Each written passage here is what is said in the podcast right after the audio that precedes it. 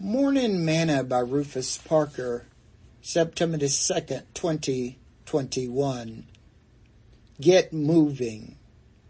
And Moses said unto the people, Fear ye not, stand still and see the salvation of the Lord, which he will show to you today.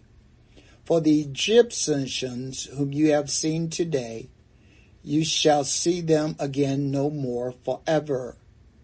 The Lord shall fight for you, and ye shall hold your peace.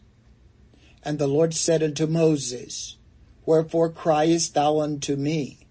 Speak unto the children of Israel, that they go forward. Exodus chapter 14, verse 13 through verse 15. Today's morsel. One of the things about war is, if you sit still, the enemy is going to cause you hardship, or he is going to destroy you. If you are moving, it causes him to have to spend resources to chase you. If you are moving, it causes you to take your eyes off your problems and surroundings. But if you stay still, you become an easy target for your enemy to destroy. I see this in the church all the time. People get upset and they stop coming to church. Finances decline in the church, and the church will go its goals and visions.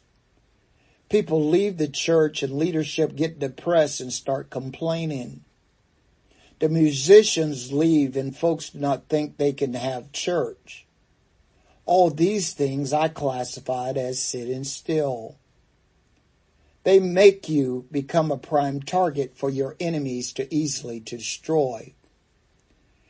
Fear makes us sit still and become an easy target for our enemy. Pharaoh would have easily destroyed Israel if they had stayed put where they were.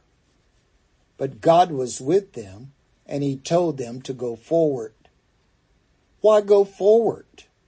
Because fear always produces stress, depression, and anxiety. If you really believe that God is with you, then stop standing still and get moving. Sing this song with me today.